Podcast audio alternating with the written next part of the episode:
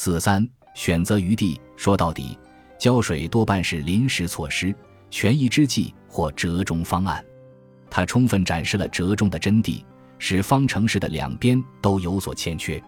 问题在于，就每种材料的粘合状况来看，世上并不存在完美的解决方案，只有折中方案。这并不是说胶水运用得当的时候效果不好，因为它确实能发挥神奇效果。我只是不喜欢一点。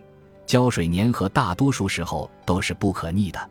事实上，在生活的各个领域，我都对这类单向操作敬谢不敏。我住在因交通拥堵闻名于世的旧金山，但这座城市有一点让我很喜欢，即无论你身在何处，无论交通有多拥堵，大多数时候你都能够做出选择。每当高峰时段，我都会尽量避免驶入快速路。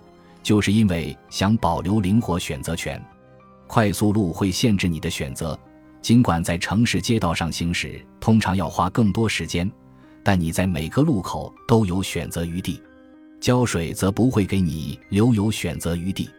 用胶水粘合某些东西，等它凝固后，就很难将两部分清清爽爽地分开了。试着这么做，通常都会带来灾难性的后果。这就是为什么我更青睐机械连接，因为它们是可逆的。我连接的东西都可以再次分开，而不会破坏整体结构，就像在旧金山迷宫般的街道中穿行一样。这需要更多的加工处理，更多的琐碎调整，当然也需要更多的时间。但两相比较，我能拥有更多的选项。我想要选择余地，因为那是我身为创客的安身立命之所。